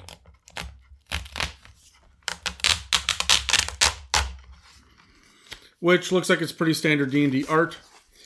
but it's of Candlekeep. It is of Candlekeep. Is there a backside to it? It is There is not. not. It is a one-sided, massive. That thing's huge, man. Well, Candlekeep is a big ass keep. Is That is well, I mean, but that tracks for their size. That's about a si- the same size as the. I'm looking at the other maps for the things I have on my wall. I got Icewind Dale. I've got Elturel. Um, it looks about the same size as those. It looks more zoomed in. I mean, Yeah, well, it's higher detail for sure. yeah, Elturel's buildings are measured Tiny. in millimeters, and these ones are measured in inches. Yeah. So I mean, it is a single walled city essentially, but a, a small one at that. I, I like the map well enough. It seems to have the big things we talked about at the beginning: the court of air, the the great library, the exaltation, right? So Yep. and it seems detailed, interesting, neat enough. There's obviously the one way in and the one way out on the uh, east side. Yeah, and like everything else around it is cliff face, right? Like this thing's out on a peninsula. Yeah, I'm I'm I- I enjoy that well enough. I'm sitting here looking at the table of contents now. They do give us new monsters with little asterisks. It's weird that they gave us a section for new monsters in one of them. It's called the new monsters section and then the rest of them just have like thrown throughout the Yeah, there doesn't weird. seem to be a consistency to it. Also, you'll notice that there's no overarching plot, there's no wrap up. When you finish the 17th adventure, It's contributor bios and then end a book. that's it. There's not. There's no wrap up. There's no. There's. Let's roll. Okay, so. Fine. I got a five. I'm not going first at all. I got an eight. Overall impressions. The adventures themselves seem like there is a little bit of something for everybody. It seems like they can be plug and play with a little bit of tweaking. Okay. and it looks like the majority of them are linear. However, there are definitely places where there are random encounters or open expanses, like the desert with the Chwinga, or you, Yeah. you've got to go through, or you had um, uh, a list of traps or puzzles to go through. So there are some open portions of it, but for the most part, it's point A to point B. Um, you know where you need to go when you enter the abandoned village or the the town. You need to go to Baldur's Gate. You know the places you're going because they're outlined in it. There's not a whole lot of other information about it. You have a little paragraph here, paragraph there. Um, it's the nature of this book. It's 224 pages, which is cool. The artwork in it is great. Was there a big ass spread of awesomeness that really stood out to you? No. No, No, I mean most of the artwork is of either a uh, NPC portrait or of the book itself. There's not a lot of or maps. Like they've got layout maps. Of Yeah. this There's a lot of- that it- catacomb. Funny enough, this book about a library is very dense in text. Yeah, you do get the odd piece um, of of artwork of like the surrounding area, but, But- it's but- rare and it's but- underwhelming. But that again, that supports my theory that this book was kind of assembled hastily to meet a release date. Sure.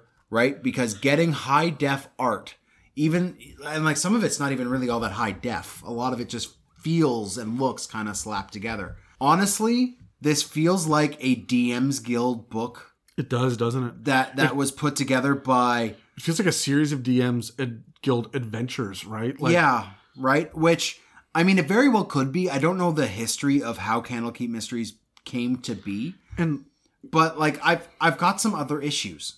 It goes into a 10 page layout of what is within Candlekeep, including this cool ghost dragon and and the ranking and file and the avowed. And then it is not again addressed in or do they matter in any of the adventures. Yeah, we have more adventures here that lead to go up north to Baldur's Gate because it's a more interesting city Well, they all- than here. well, they all start in Candlekeep, but for the first page of the But they eight-page don't all start. They don't all start in Candlekeep. But like No, you're right. They don't. All. they're all kind of ham-fisted. Okay, you're in Candlekeep, and and one of the avowed gives you this book. But really, you could be in the middle of a road in your custom world when a scholar hands you a book. I feel like the Candlekeep part of Candlekeep Mysteries was their framing device. hundred percent, it was, and But it was ill thought out. I would love to see mysteries involving more of Candlekeep. This is this is just Adventures. literary mysteries. That's what this is. I don't even like. Yes, there's an inherent mystery behind all of it, but there's a mystery. of What is the curse of Strahd? What's happening to, with this death curse and Tomb of Annihilation? These are all mysteries as well that are inherent. Why is there this blizzard in Icewind Dale? Why is Elturel in hell? Like you're, there's always that plot. That's not a mystery. It's a plot hook. Yeah. I didn't feel mysteries here. I, I wasn't. I wasn't a gnome inquisitive. No. Like looking my way through this, and I kind of wanted to. Well, there there was some there that could that could be like, but uh, there was no like murder mystery. Well, you, there were a couple disappearances, but yeah, I mean, it, but it does feel okay. Look, here's what I think it does right. Each one of the adventures by themselves feels like it would be a fun romp with the right people. Mm-hmm. There's a little bit of everything for everyone. And if I'm running a homebrew campaign and I don't know how to get from level 11 to, to 13, I can plug in the level 12 adventure here Okay. stretch it out a little bit, add some of my own homebrew details, and run with it. And it each one of them, I'm a little annoyed with the fact that we don't get a breakdown at the beginning of each one of these sections. And if this was a 200 page book of one adventure, that's a fucking problem. Yeah. But it's only 8 to 12 pages. That's an hour and a half for reading and prep. That's not that bad. It's really light. Yeah. Um, and so that I, I don't feel like this is great for new DMs to plug and play. I feel like it's good for new DMs to one or two shot. Yeah. You can do your three shot at Candlekeep, Candlekeep Mysteries through your um, Roll Twenty account because we're in a pandemic and everyone's social distancing. So we'll we'll play a couple of these. Yeah. Everybody roll up a level 11 character. We're, we're going to do this. All right, so it starts off, you're given a book. It does feel one shotish It all the feels very one shotty. Yeah. And I don't hate that. That's just not what I wanted. no. And I complained about this in the Tasha's episode as well. Like, that's my consistent complaint is I'm not getting the books that I want. Well, I look at the monster stat blocks in here. We got more NPCs than monsters. Yep. A lot more. I also think that we're using a lot of unique monsters from previous books um, that are going to pop up here. Like I mentioned, there's an Androsphinx and uh, purple worms. This is the first time that I've seen a The purple worm. Naiad. Right, yeah. And so, I, like, that shit's popping up. Cool. I'm glad that they're recycling these. I, I'm always complaining that they're they're giving us freaking jade statues when they could have just given us a small size golem, stone mm. golem, right? Like, yeah. I, I'm glad that they're using the tools that are there that are available to them. But then they just give us a bunch of crazy ass over the top bullshit stat blocks for other NPCs or named characters or stuff anyway, which is the D&D way, Yeah. right? And I just I would have loved to see that there was a little bit more of a not necessarily an overarching plot, but a connecting tissue between all of these. Right? It Like, not, if- not having it does make it so that you can plug and play if you're willing to do a little bit of tinkering. As a- okay, sure, but you could still do that with a bit of connective tissue between them all. Yes, I agree with you. I do have to say this. Everyone ranted and bitched about the hackneyed way that uh, Tales from the Yawning Portal kind of combined all of their seven adventures Yeah. into one because, oh, some guy's telling a story in a bar. And it was like, yeah, yeah, yeah, shut up. Who cares? Right? You didn't need that. And now we didn't get it. And, it- and I feel like we, we needed that. Like, Yeah. Well, this this book definitely felt like an experiment, um, especially with like how their stat blocks are written and how they're. Um, there's no adventure synopses. The most of them don't even have a conclusion or fallout. oh, there's a conclusion. I, I saw conclusions all over the place. Yeah, uh, they were definitely far more numerous, but it was just all like, yeah, you killed the thing. Congrats. Here's the gold reward. Yeah. Like, It does. It does feel like you were supposed to plug and play. Let's read the back of this. Um, Candlekeep Mysteries is a collection of 17 short, standalone D and D adventures designed for characters of level one to 16. So it says right from the get go. yeah, it's standalone. Cool. Each adventure begins with the discovery of a book, and each book is the key to a door behind which danger and glory await. These adventures can be run as one shot games plugged into an ongoing Forgotten Realms campaign or adapted for other campaign settings. I, I, it checked those boxes. It did check those boxes. It Uh, just, sorry. yes, no, it, it definitely did. This is lowercase c Candlekeep mysteries. Like this is there's not enough about Candlekeep in this.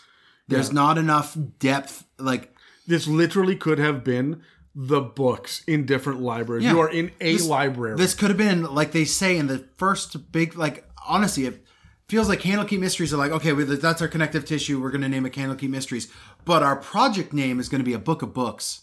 Yeah.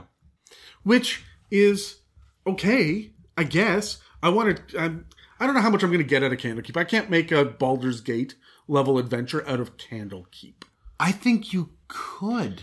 Yes, Candlekeep is smaller. It's got a smaller footprint, but there's so much richness within that, right? Especially when you have a bunch of books that lead to different planar stuff, right? Yeah. Okay. Look, you're you're right. I don't think that I could have done that and maintained the modular, insular storylines in the in the shape that they are now.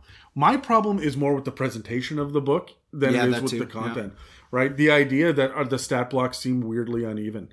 The idea that there's no appendices, there's no list. It says in the table of contents, which is fantastic. It says, "Hey, here are the new monster stat blocks."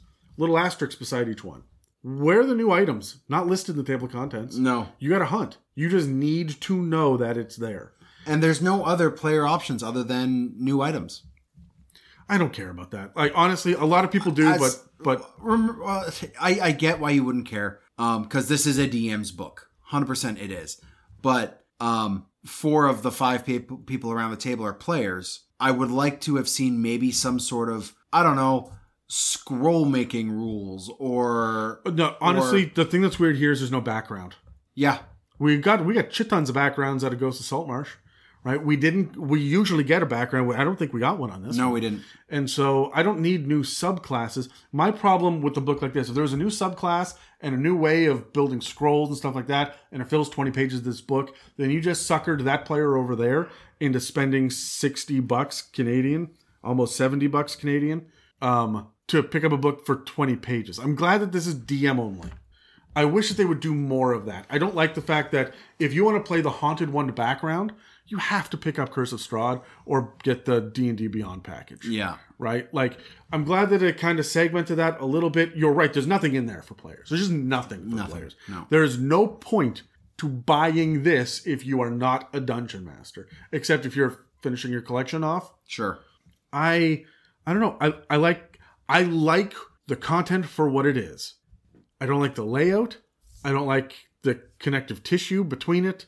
I like Candlekeep for what they gave us, but it was too short and too sweet, and there was nothing to do in it. Yep. They gave us a bunch of stuff. I look, I could run homebrew shit in Candlekeep all day long. But at some point, I'm just gonna have to start generating my own NPCs in Candlekeep. I'm gonna have to start coming up with what the names of, of that building over there is and Yeah. what else is in here beside the handful of, of businesses that they gave us at the beginning. And I mean, it's fine to a degree. But I've had more fleshed out dungeons in Tales of the Yawning Portal than I got for the catacombs beneath Candlekeep. Mm-hmm. That's that's an oversight to me. I, I honestly, man, I couldn't agree more. All right, well, let's wrap this up then, Dan. Okay. Because I think we're just going to start retreading the same complaints we've said over and over again. Uh, let's roll initiative and and come up with our uh, letter scores. Six. I got Also a six. uh, also a six. Let's reroll. Five. I got a thirteen. C plus. that high, huh? Look, I'm glad that I own this as a dungeon master. I am. I will pull shit out of this. I absolutely will pull bits and pieces um, and little plot hooks. I will adapt this into my campaigns. I took Death House, flipped it upside down, and made it a ghost ship. Yep. I have done little bits and pieces of uh, work in walled cities and things before. I can use Candlekeep and reskin it. I can rename all the proper nouns in any one of these adventures and use it just fine. Yeah. This is a great alternative way into Baldur's Gate. There's a good alternative way into um, into uh, the Shadowfell for Curse of Strahd. Yeah, I like there are a couple of options in here, and the last two or three adventures sounded really badass. There was some fun going on in here, a lot of great ideas, but this suffers from the same issue that the last section of Tasha's suffered from.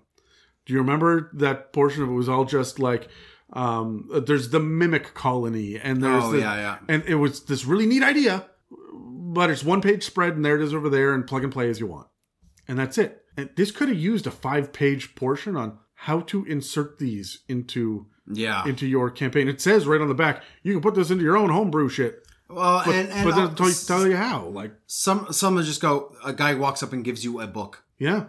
Look, I, I will be honest. This is low on my list. Do not buy this book. There are a hundred other books to buy first. I will buy Tales from the Yawning Portal and Ghost of Saltmarsh before I buy this book. Yeah, because there are useful mechanics outside of the adventures. Yep. This one also gave us. I'm a little pissed off. They gave us a fucking new kind of skeleton. We just did a skeletons episode, and so that one's missing. So th- th- that's me just saying, hey, we didn't cover this one skeleton of all of the skeletons in existence. Yeah, we missed yeah. one. Like uh, honestly, that's going to happen with this. But nobody's going to know that that skeleton exists unless they buy the fucking book. Yeah, no, Right. I'm with you. And I'm just Honestly, I'm giving this a C minus. Um, I what do you buy this in front of? what do I buy this in front of? At this point, nothing. Oh, harsh. Um, That- that's this a- this is the last to add to the library. At this Really? point. Yeah. Um, I can't think of another book that does less for my table than this one. Not saying that I can't get stuff from it, but this does less. I cannot think of a single book. I could be running a desert campaign, and I will get more out of Icewind Dale than I will out of this book. I mean, that's that that's fair. That's harsh though.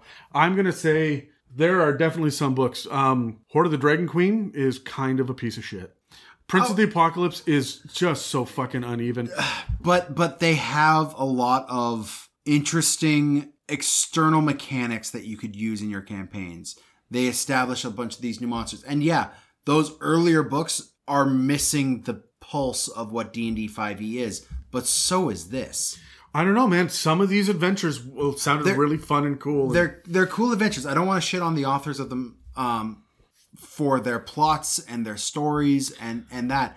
My big problem with this book is it's called candlekeep mysteries and we get 10 pages on candlekeep of a 200 and something page book. The mysteries weren't mysteries; they were plot hooks. and exactly. And and they weren't even really plot like it here here's what you do for the next three sessions guys. Right? Like it, it's it's it's just a like mini campaign arc. It's an anthology. I get that it's an anthology but i've picked up books that are more beneficial to my table off dm's guild.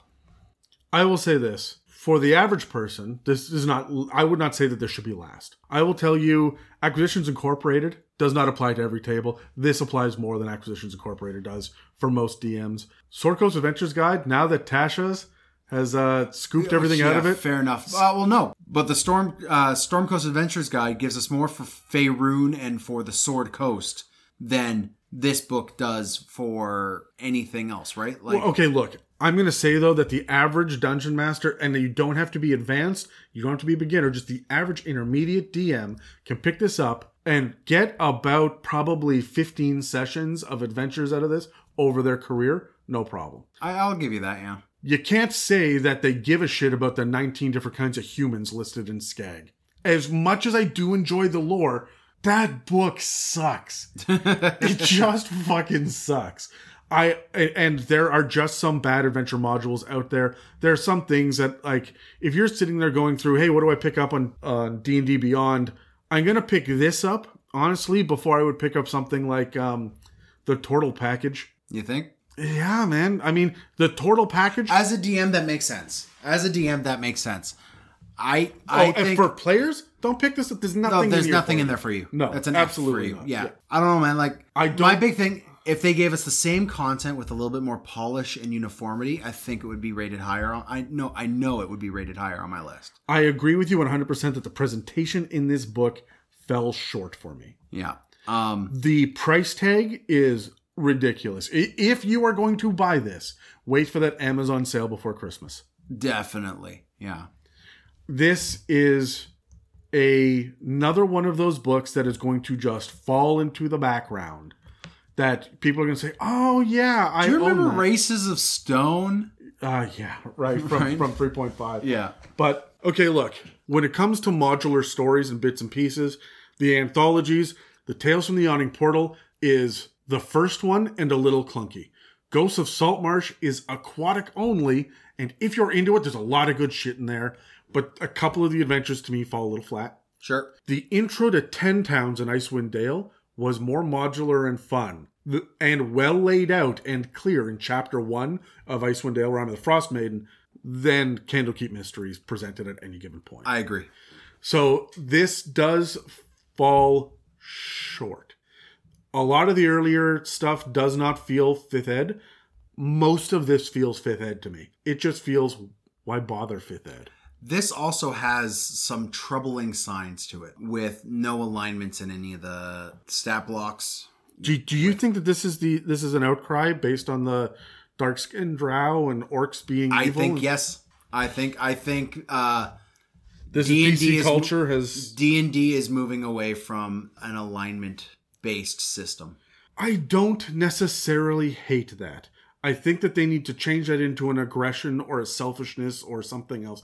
There needs to be a guide to playing the monsters because the lore doesn't give you a guide. That little those those six paragraphs of lore that's beside every monster stat block in the monster manual does not give you tactics. It does not give you Which aggression. from the 3.5 D Yep. thing, right? Like the 3.5 way of doing monsters. it look that book was a mess. It was a mess. The book 100% was a mess. All of the books, but then we got the monster manual five. It was a shit show. But you got what size grouping that monster usually uh, came in yep. and gave you the options there. And it gave you a loose idea of tactics for that monster. Yeah, do you want to know the other thing that that fifth ed sucks? I, I, we we've not ever mentioned this, but loot drops, guys. Loot drops. Yeah. Ah, there should be options there, right? When you kill a bandit, you should have a whatever percent chance of picking up a blank, Yeah. right? And that should just be a part of it. Anyway, fifth ed has got its flaws. Is Yes. the point? This book has some strengths for the right kind of dungeon master once he's picked up other things and he's got to have relatively low expectations. This is a COVID book. I think you're right based on design. I also think that it was brilliant for them to have released this had they done it a year before and everyone was just doing this. Well, we can get together on Thursday night for five hours. Yeah. We'll bang out one of these adventures. I think that it's too little too late. hmm Um, it this will be great for the online community for Zoom. I, you know what I would like to do. You know what I would like to do, Dan. I would like to uh, invest either my time as a dungeon master or as a uh, audience member to follow all of these stories on Twitch and watch them happen. And you could just play the Candlekeep series and see oh oh this week it's this book and this week and now that guy retired that character is going to bring in that character and it's just one shots one offs three two hour episodes of of each one of these mysteries Yeah. that's what this feels right for i find it difficult to jump into a 40 episode like arc of tomb of annihilation and they're all four hour long episodes and this is more palatable for the twitch era for the Yeah. streaming fair. era Fair. That's so fair. it has its purpose. It has its place. A C plus. Look, C's get degrees. They do. C plus is fine for me. You know what? There was a lot of bullshit that was published in third and fourth edition. A lot of extraneous bullshit, and with the exception of, in my opinion, Horde of the Dragon Queen and uh, Sword Coast, we don't have any of that. Like the Rick and Morty fucking publication. Uh, that that was just masturbatory. I get it. I, I get it for the Yeah. marketing and and for them introducing people to it. I But- keep on forgetting that Rick and Morty's even a thing, but But it's not a bad book. I just can't recommend it to people. no. Have have a friend that bought it so you can borrow it and flip through it. It's just not worth the price tag, unfortunately. I do think that the character art in it is pretty, and the work done by the authors is fine. I cannot state, you, oh, here's something. All of those encounters seemed level appropriate. You cannot say that for all of the other books. That's true. That is true. That's actually a big fucking boon. That's a solid. You were you were talking me down to a C, and I'm like, nah, that's a solid C plus. Then, like, that's level appropriate encounters is important. We didn't really see the big bad get beyond the CR threshold until the last one was a was a CR 18 for the 16th level, right? And at that point, I don't know, man, your guy should be swinging above their weight class. Oh yeah, 100% right. be, yeah. So, but I mean, I'll tell you now, the boss at the end of the 13th level adventure was a CR 13, right? Yep. So- I mean, I mean, it, it makes sense. I, I still, I'm resolute with the C minus on this one. I, I would never buy this book for myself, just to, like, it's a completionist. it's a completionist thing. That's the only reason why I would buy it. Okay, any final thoughts before we wrap up? The adventures themselves were fine.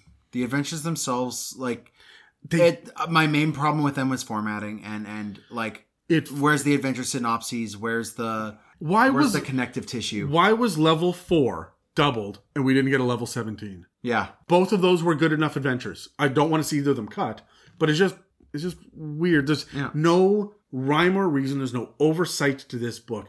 And I think that Chris Perkins' adventure in it is great. I think as an editor, because he was the main editor on this, it needed more uniformity. Yeah. Just in the way that it's freaking presented. Well, I know, I know. When we we type up things, we're like, okay, we have to have the synopsis, then we have to have the overview, then we have to have the campaign breakdown, and then we have to have like the backstory, right? And then when when we have done writ- uh, writing all those, that is when we could start getting into the meat of the campaign if we're writing, right? I know even when I'm just planning my own homebrew shit, I do a synopsis first. Here is kind of what I want this next three Yep. session arc to be, right? One, two, three. Here's the backstory of it, the synopsis of it, uh, with the major beats laid out, right? I'm not saying, oh, well, you know, if they travel here, the blah, blah, blah. I'm saying, like, okay, I want there to be a Nalfeshnee, I want there to be an Androsphinx, and I want there to be, I don't know, airplane Chwinga. Just just a bunch of happy fate elemental farts fly, floating around. You know Right. what? I, I, I want four pages at the beginning of every book. Every book moving forward needs to have four pages. Page one, these are the themes involved. Here's your session zero. Yeah. Page two, this is the overarching setting. Okay, not the plot, just your Candlekeep, your Icewind Dale, your and by the broad strokes, Icewind Dale, frozen tundra. Expect small ten towns is this. We'll get into it in chapter one, but here it is. Here's Yeah. in the intro. Page three is this is the plot. This is the order. Here are your main events. There's Yeah. other shit in the middle. We're, we're going to have random encounter things, but that's it. And page four is going to be your NPCs with motivations. Include your fucking villain. Nobody knows why Strahd is doing what he's doing by the page 20 in Curse of Strahd. That's a problem. Mm-hmm. Uh, and a lot of the books have that problem. Yeah. And so, fortunately, with an anthology like this, There is no villain. well, every one of them has a little villain. Yeah. right? And it doesn't take long. Like I say, it doesn't take long to read up on it or to flip eight pages later and scan for what what's the one name that I need to pull out of this. That's impossible in the Waterdeep in in Dragon Heist. There are so many NPC names, Mm-hmm. right? Like you really have to go hunting for what the fuck you're doing in some of those. You you gotta you gotta prep Waterdeep hard. So yeah, you and I definitely have criteria for what we're looking for. Unfortunately, Candlekeep Mysteries did not really hold a candle to what the others are doing. Yeah, they should have just kept it at home. It's a mystery why they didn't. Anyway, that's it for this episode on Candlekeep Mysteries. You can find us on iTunes, Spotify, and YouTube, as well as dozens of other podcast apps. You can also find us at www.itsamimic.com or email us at info at itsamimic.com. Thanks for listening to the It's a Mimic podcast. Make sure to check out more Legend Lore episodes as we cover new releases as they happen, as well as some of the previously published 5th edition books. I will say this: it's a pretty map. I do like the map. Yeah, we're going to put it on the wall? Ah, probably.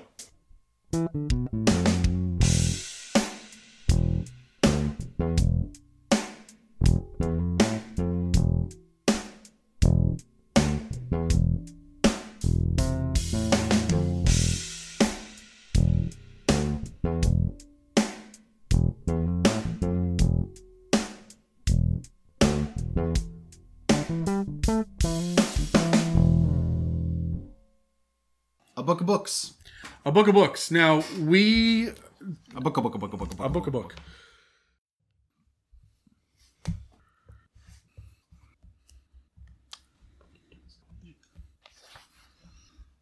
Okay.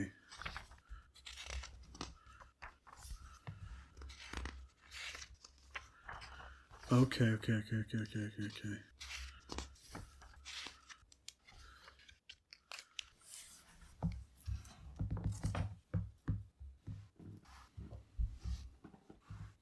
Go and drink, that. Yeah. What do you want? Uh, Beer? none. Sure. Caribou, Fraser Mills, No, I'm okay without the beer. You could go ahead and have the Guinness if there's a Guinness in there. soda moose sparkling water. Sure. I will have the last juice. Sequa.